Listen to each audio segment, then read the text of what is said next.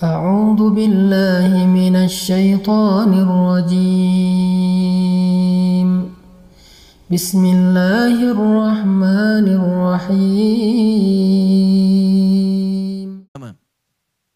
Menghafal dalam keadaan banyak pikiran.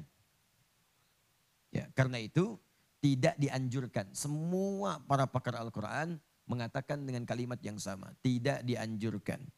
Bagi seorang penghafal Quran, menghafal dalam keadaan banyak pikiran. Sehingga untuk memasukkan Al-Quran ke dalam kepalanya, ke dalam jiwanya, itu terhambat dengan banyaknya pikiran-pikiran yang sedang kemudian dia pikirkan. Jadi kalau sedang gelisah, sedang banyak masalah, sedang ada persoalan, tiba-tiba ikut misalnya karantina Al-Quran. Atau ada kewajiban untuk menghafal. Maka saran para ulama tenangkan dulu sebelum Anda memulai hafalan. Tenang dulu, kemudian masuk ke kaidah-kaidah menenangkan diri. Di situ ada zikir dulu, di situ ada berdoa dulu. Ya, di situ kemudian meminta pertolongan kepada Allah. Jalan dulu sebentar, lihat suasana tenang. Kalau sudah merasa nyaman, merasa tenang, baru kemudian Anda boleh menghafal Quran. Yang kedua, ah, maaf, niat, perbaiki niat. Lakukan semua hafalan itu karena Allah. Sehingga tidak menjadi beban ketika Anda menghafal. Ringan aja, terserah Allah mau dikasih berapa. Makanya Nabi pun selevel Nabi Muhammad SAW. Ketika beliau akan mulai menghafal, itu oleh Allah diberikan rumus untuk mengentaskan semua kesulitan hafalan. Bagaimana rumusnya? Perhatikan kalimatnya. Ketika kalimat pertama diturunkan kepada Nabi untuk kemudian Nabi bacakan. Iqra. Di Gua Hira itu, di Jabal Nur Gunung Cahaya. Iqra, baca. Apa jawab Nabi? Ma ana biqari. Saya nggak bisa baca. Jawabannya nggak bisa. Padahal saat itu Nabi sedang tidak pusing. Ya, nggak bisa baca. Iqra kedua. Ma ana biqari. Saya nggak bisa baca. Iqra yang ketiga. Baca. Ma ana biqari. Lantas dipeluk oleh malaikat Jibril. Perhatikan. Perhatikan dengan sempurna kalimatnya. Maka dibacakanlah Iqra. Bismi rabbikal ladzi khalaq. Ya Muhammad SAW bacalah, mulai baca, ikuti bacaan ini, hafalkan ini, lakukan bismi rabbik karena Allah. Lakukan karena Allah. Bismi rabbikal ladzi khalaq yang menciptakan kamu saja. Itu begitu mudah. Penciptaan itu begitu rumit dibandingkan dengan membuat kamu bisa membaca. Membuat kamu bisa mengikuti bacaan. Itu lebih rumit mencipta manusia. Tapi mencipta pun begitu mudah bagi Allah. Apalagi menjadikan kamu bisa mengikuti bacaan. Jadi kalau engkau jadikan semuanya karena Allah, bismillahirrahmanirrahim, karena Allah yang merawatmu, karena Allah yang memberikan kemampuan kepadamu, karena Allah yang memudahkanmu. Jangankan engkau belajar, tak belajar pun, tak ada guru pun, tak ada sekolah pun. Seperti engkau sekarang ini, engkau tidak punya guru mengajarkan membaca, engkau tidak pernah sekolah, engkau tidak pernah talaki, maka Allah akan jadikan mudah seperti Allah mudah menciptakanmu. Syaratnya apa? Bismillahirrahmanirrahim karena Allah. Nah ini banyak penghafal Quran sekarang ini, sebagian di antara mereka, ini menjadikan niat itu bercampur. Ya, uh, siapa yang pengen jadi hafid? Boleh angkat tangan. Yang pengen jadi hafid. Nah, langsung ganti nama, dari Asep jadi hafid. ya. Nah, dari Joni jadi hafid. Dan dari Stephen jadi hafid. Ganti aja, itu lebih cepat. Ya. Terserah.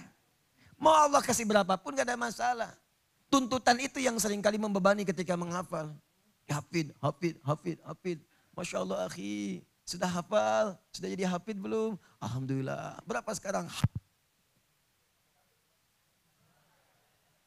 Ya kan?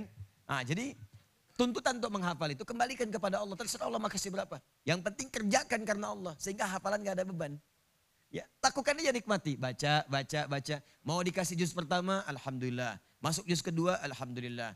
Ini penting saya sampaikan karena ini kasus yang terjadi dalam peserta karantina. Ya ada peserta karantina di awal itu, kami kemarin ada angkatan pertama karantina. Tiba-tiba si anak ini susah. Sepekan juz pertama itu sulit. Baca susah, menghafal sulit, tanya nggak masuk-masuk. Nah kemudian kita coba bertanya, ya, kenapa? Ya Ustaz doakan saya jadi hafidhoh. Ya langsung ganti nama aja jadi hafidhoh. Nggak usah ikut karantina. Lakukan semua karena Allah. Allah pasti akan bukakan. Jangan jadi beban. Seakan-akan kamu tuh dikejar menjadi beban, capek disimpan. Quran itu nikmat. Dan Allah itu senang dengan hamba yang menikmati ibadahnya. Sehingga tidak terpaksa mengerjakan la ikrah din. Gak ada paksaan dalam ad-din. Gak ada paksaan dalam ibadah. Ad-din itu kan Islam. Inna dina indallahil Islam. Islam itu turunannya ibadah. Syahadat, sholat, zakat, puasa, baca Quran, haji, dan seterusnya. Itu Islam. Dan Allah senang dengan orang-orang yang ibadah tanpa terpaksa. Nikmat gitu ibadahnya itu. Karena itu ketika Anda menikmati itu Allah akan berikan kemaksimalannya. Maka apa yang terjadi? Setelah dia kemudian tenangkan dirinya, lakukan semua karena Allah, gak ada beban dalam dirinya. Allahu Akbar. Setelah peristiwa itu pekan yang kedua nyusul. Dua juz, tiga juz, empat juz, tiba-tiba sepuluh juz aja. Ya, terakhir saya tinggal mau ke Mekah udah dua puluh juz. Yang pekan pertama satu juz itu gak masuk-masuk, susah. Pekan kedua nyambung, lima juz, enam juz. Pekan ketiga, dua belas juz, tiga belas, empat belas juz. Pekan keempat, dua puluh juz. Nyambung, nyambung, nyambung. Saya pulang ke sini udah nggak ada, ternyata udah 30 juz. Masya Allah, ya sudah pamit dari dulu karena harus segera kembali untuk sekolah. Anak 9 tahun, bayangkan, anak 9 tahun ikut karantina. Ya, ibunya pengen jadi hafidho, ini pengen tekanan kuat, dan ditenangkan masuk kembali lagi. Ketiga, ini yang klasik, maksiat. Maksiat atau ada yang haram yang masuk ke dalam dirinya. Hati-hati, nih seperti ini teman-teman. Ini ada tempat tisu, ya ini kebuka nih, saya contohkan pakai tisu, biasanya saya pakai air minum, cuma subuh ini nggak ada air minum, kan? Ya, nah. Contoh, contoh, contoh aja. Ya. ya. Dan itu nggak usah pakai pertanyaan, ya. dipahami aja. Ini kan tisu nih, ini lubang kan? Nah, kalau ini masih ada lubangnya, terbuka seperti ini, ini benda apa pun yang kira-kira cukup, ini bisa masuk. Masukkan spidol, masukkan uang, masukkan koin, kan? Cukup saja. Tapi kalau ini sudah tersekat, sekatnya ada yang ringan seperti tisu sendiri, seperti ini. Ya, saya tutup ya. Misal begini, kita tutup seperti ini. Nah, maka sekat seperti ini, ini menghambat benda lain masuk. Walaupun mungkin bisa masuk, dipaksakan. Kalau masih ringan, seperti ini masuk juga. Agak keras lagi misalnya, no, kertas. Ya, tapi agak lumayan. Tapi yang lebih repot adalah ketika benda penutupnya semakin kencang, semakin keras.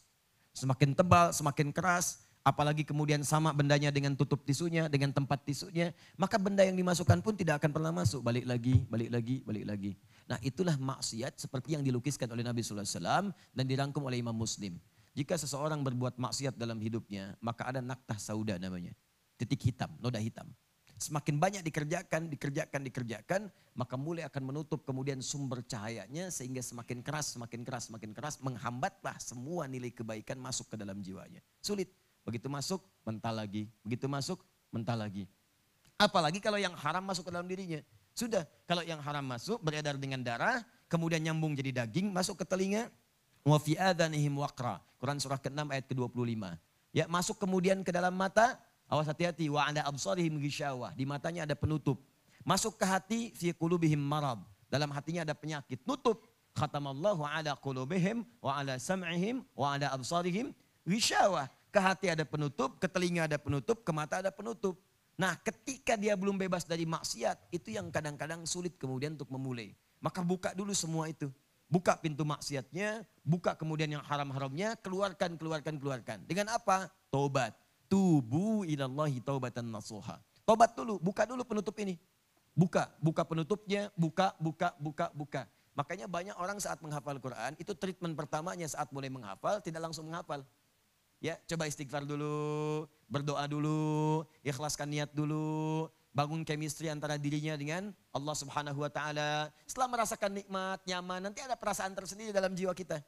Akan ada rasa itu ketenangan itu ada, kenikmatan mulai ada. Begitu menghafal terjadilah percepatan-percepatan kemudian hari. Nah, bahkan ada sebagian ulama yang mengambil kemudian isyarat di Quran surah ke-75 ayat 16 sampai 18 paling kanan sebelah bawah. Jadi di situ di treatment dengan takwa dulu. Peningkatan takwa, takwa, takwa, takwa, takwa. Sebelum menghafal latihan sholat dulu, sholatnya dibanyakin dulu.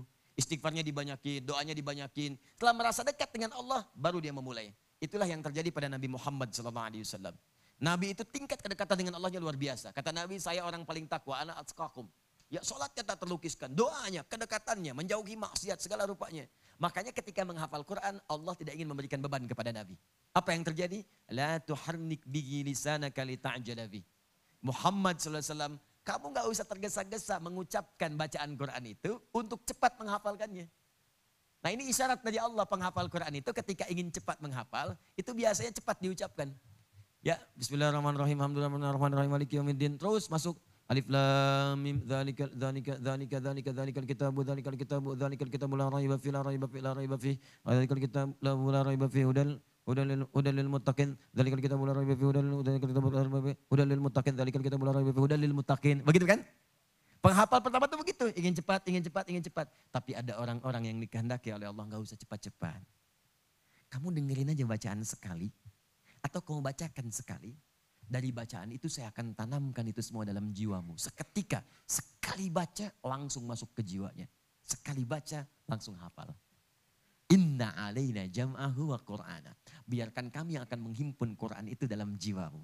Fa'idha qara'nahu, maka jika telah kami bimbing bacaannya, kami bacakan kepadamu, fattabi' qur'ana, maka ikuti bacaannya itu. Kalau yang levelnya Nabi Muhammad SAW dulu, malaikat Jibril bacakan, langsung ketika dibacakan, ditanamkan ke dalam jiwa Nabi. Kalau kita sekarang bukan malaikat yang bacakan. Kita yang bisa baca, guru kita yang bacakan, atau ada murotal kita dengarkan. Kalau Anda semakin dekat dengan Allah, semakin takwa tinggi tingkat ketakwaan Anda. Allahu Akbar. Bahkan sekali dibacakan, terjadilah kemudian bacaan itu sampai ke jiwa Anda. Nggak diulang. Makanya anak-anak kecil tuh yang bersih-bersih jiwanya, yang nggak banyak maksiat itu, itu Masya Allah. Penemuan terbaru sekarang, itu di treatment dengan mendengarkan bacaan-bacaan Quran, itu seketika bisa hafal. Bahkan sekarang anak baru lahir itu, baru lahir misalnya, itu kalau ingin cepat hafal Quran, bisa kemudian Anda bikin formula seperti ini. Formulasinya 30 juz. Diperdengarkan ini setiap bulannya satu juz. Satu juz setiap bulan, satu bulan. Dan berurut ya, jangan diacak. Berurut, dimulai dari depan. Nah, jadi berurutan. Jadi kalau dalam suguhan tuh ada airnya, setelah itu ada makanannya, gitu kan, ada tisunya, nah itu urutan, urutan. Nah. Ini misalnya Al-Fatihah, ya kan? Sampai dengan Al-Baqarah, ya kan? Ayat 141. Juz 2-nya 142 sampai 253. Terus dan seterusnya. Juz 1, satu bulan. Bulan kedua, juz yang kedua. Bulan ketiga, juz yang ketiga. Bulan ke-30, juz yang keberapa? 30. Ketika anak itu usia 30 bulan, dia sudah mendengar Al-Quran 30 juz. Bukankah 30 bulan itu dua tahun setengah? Ya kan? Satu tahun 12 bulan, dua tahun 24 bulan, enam bulan setengah tahun. Berarti anak ini sudah dua setengah tahun. Dua setengah tahun dia sudah mendengar 30 juz. Dan indera yang berfungsi pertama kali di anak itu, anak baru lahir, yang pertama kali berfungsi dengan baik pendengarannya. Makanya ketika dia banyak mendengar, banyak mendengar, banyak mendengar, mulai dua tahun setengah karena itu bisa bicara. Apa yang dia bicarakan? Yang banyak dia dengarkan. Di ketika dia banyak mendengar mama, mama, mama yang keluar di lisannya pertama kali, mama. Ya. Dia nggak lihat fokus penglihatan itu nggak utama pada anak yang baru lahir. Nanti belakangan baru terbuka, baru melihat dan sebagainya. Bahkan kalau yang dilihat dengan yang didengar tidak sama, fokusnya yang akan diikuti pendengarannya. Misal, bapaknya datang, mamanya bilang, mama, mama, mama, mama, gitu kan? Papanya diam aja, mama, mama, itu begitu bisa bicara, papanya dipanggil mama, mama, gitu. Karena pendengaran yang paling utama bagi dia. Karena itu ketika banyak diperdengarkan, dengarkan, dengarkan, dua tahun setengah, maka Al-Quran telah terkumpul dalam jiwanya, di jiwa anak itu. Dan dia masih bersih. Sepanjang bapak ibunya nggak bermaksiat. Ya cari sesuatu bermaksiat, masuk dimakan ibunya, keluar di asinya, asi maksiat, masuk ke dalam dirinya. Itu penghambat juga. Sepanjang semuanya baik, sepanjang semuanya bersih, maka Al-Quran telah terkumpul dalam jiwanya sebanyak 30 juz. Tinggal di treatment aja. Begitu dibacakan kepadanya, sudah ada. Bacakan kepadanya, sudah ada. Para pakar Quran sepakat, anak itu hanya butuh setengah tahun, enam bulan untuk menjadi penghafal Quran 30 juz secara mungkin. Jadi usia tiga tahun, dia sudah hafal Quran 30 juz. Tuh, salah satunya. Ini diterapkan pula bahkan pada eh, Fajar dulu ya, anak yang eh, terkena lumpuh otak itu, Ya kemudian ketika lahir dikasih asi, setiap diberikan asi bacakan satu juz ayahnya. Bacakan satu juz, bacakan satu juz. Begitu dia bisa bicara yang keluar pertama di lisannya Al-Quran. Diundang ustadz-ustadz untuk mengecek, mengecek, mengecek. Dilihat ternyata dalam empat tahun itu dia sudah hafal 30 juz sempurna. Terakhir kami ketemu sedang menghafalkan terjemah, masuk ke tafsir. Dihafalkan, anda bayangkan. Itu barokah Al-Quran. Kalau sudah hafal Quran, itu yang lain-lain jadi mudah. Jadi mudah, jadi mudah. La tuharnik bihi lisanaka li ta'jala inna alaina jam'ahu wa qur'ana fa idza. Jadi kalau sedang pusing tolong teman-teman eh, tenangkan dulu, ya jauhkan dulu sebab-sebab tadi dan coba dilihat apa penyebabnya. Apakah dunia, apakah maksiat, ataukah ada yang haram masuk ke dalam jiwa Anda atau ada hal-hal lain yang kemudian bisa diperbaiki. Kalaupun bermaksiat, apakah bisa menghafal Quran? Bisa. Walaupun masuknya lambat, misalnya. Lambat, lambat, lambat masuk. Bisa aja dihafid, 30 juz itu bisa. Cuma nanti kualitas hafalannya tidak akan bermanfaat bagi dirinya. Maka itu dibagi tiga oleh Al-Quran sendiri, para penghafal Quran. Itu ada di Quran surah ke-35 Fatir, ayat ke-32. Paling kiri sebelah atas. Ya, thumma awrathna al-kitab astafayna min ibadina faminhum. Satu, zalimun nafsi. Dua, muqtasid. Tiga, sabikum bil khairati biidnillah.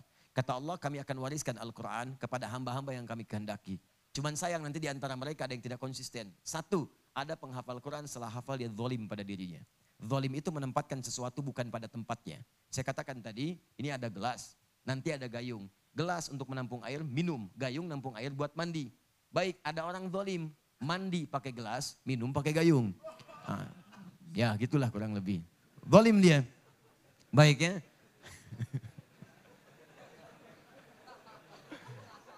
ya. Belakang nanya, enon, eh enon.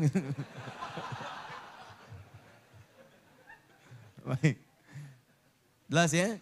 Ya dia minum pakai gayung, kemudian mandi pakai pakai gelas. Itu zalim namanya, menempatkan sesuatu bukan pada tempatnya.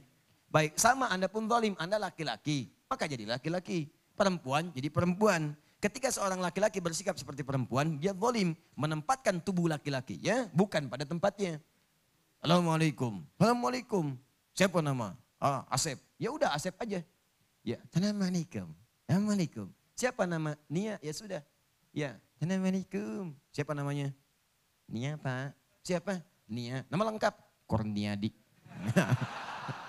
Itu zalim namanya. Dan gak usah banyak alasan. Kamu laki-laki apa perempuan? Perempuan Pak. Laki-laki perempuan? Perempuan Pak. Kok laki-laki? Saya perempuan yang terperangkap di tubuh laki-laki. udah laki-laki laki-laki aja. Ya, sama Anda hafal Quran, hafal Qul huwallahu ahad. Hafal misalnya surat At-Takatsur, hafal Al-Qari'ah, tapi tidak mengamalkan isinya. Katanya Qul huwallahu ahad, Anda hafal Allah itu Esa, Tuhan satu-satunya. Tapi dalam perilaku sehari-hari Anda bahkan mengatakan semua agama sama, menuju pada Tuhan yang sama. Cuman caranya beda-beda, orang itu zalim. Hafal Qul huwallah, tapi tidak menempatkan sesuai dengan tempatnya. Hafal ayat wailul lil mukadzibin celaka para pendusta, dia sendiri berdusta. Hafal ayat larangan untuk mencela, dia sendiri mencela. Hafal ayat larangan gosip, layak teba'dukum ba'du, dia sendiri gosip. Hafal ayat larangan korupsi, dia sendiri korupsi. Hafal ayat larangan untuk berselisih, dia sendiri berselisih. Nah itu zalim namanya. Maka itu kenapa orang-orang kemudian ada yang hafal Quran tapi zalim? Boleh jadi ada sebab-sebab sebelum dia menghafal yang belum dia tuntaskan terlebih dahulu. Jelas ya? Baik, likulli ilmin adabun, dalam setiap ilmu itu ada adabnya. Maka adab disempurnakan, ilmu pun akan sempurna menyertainya.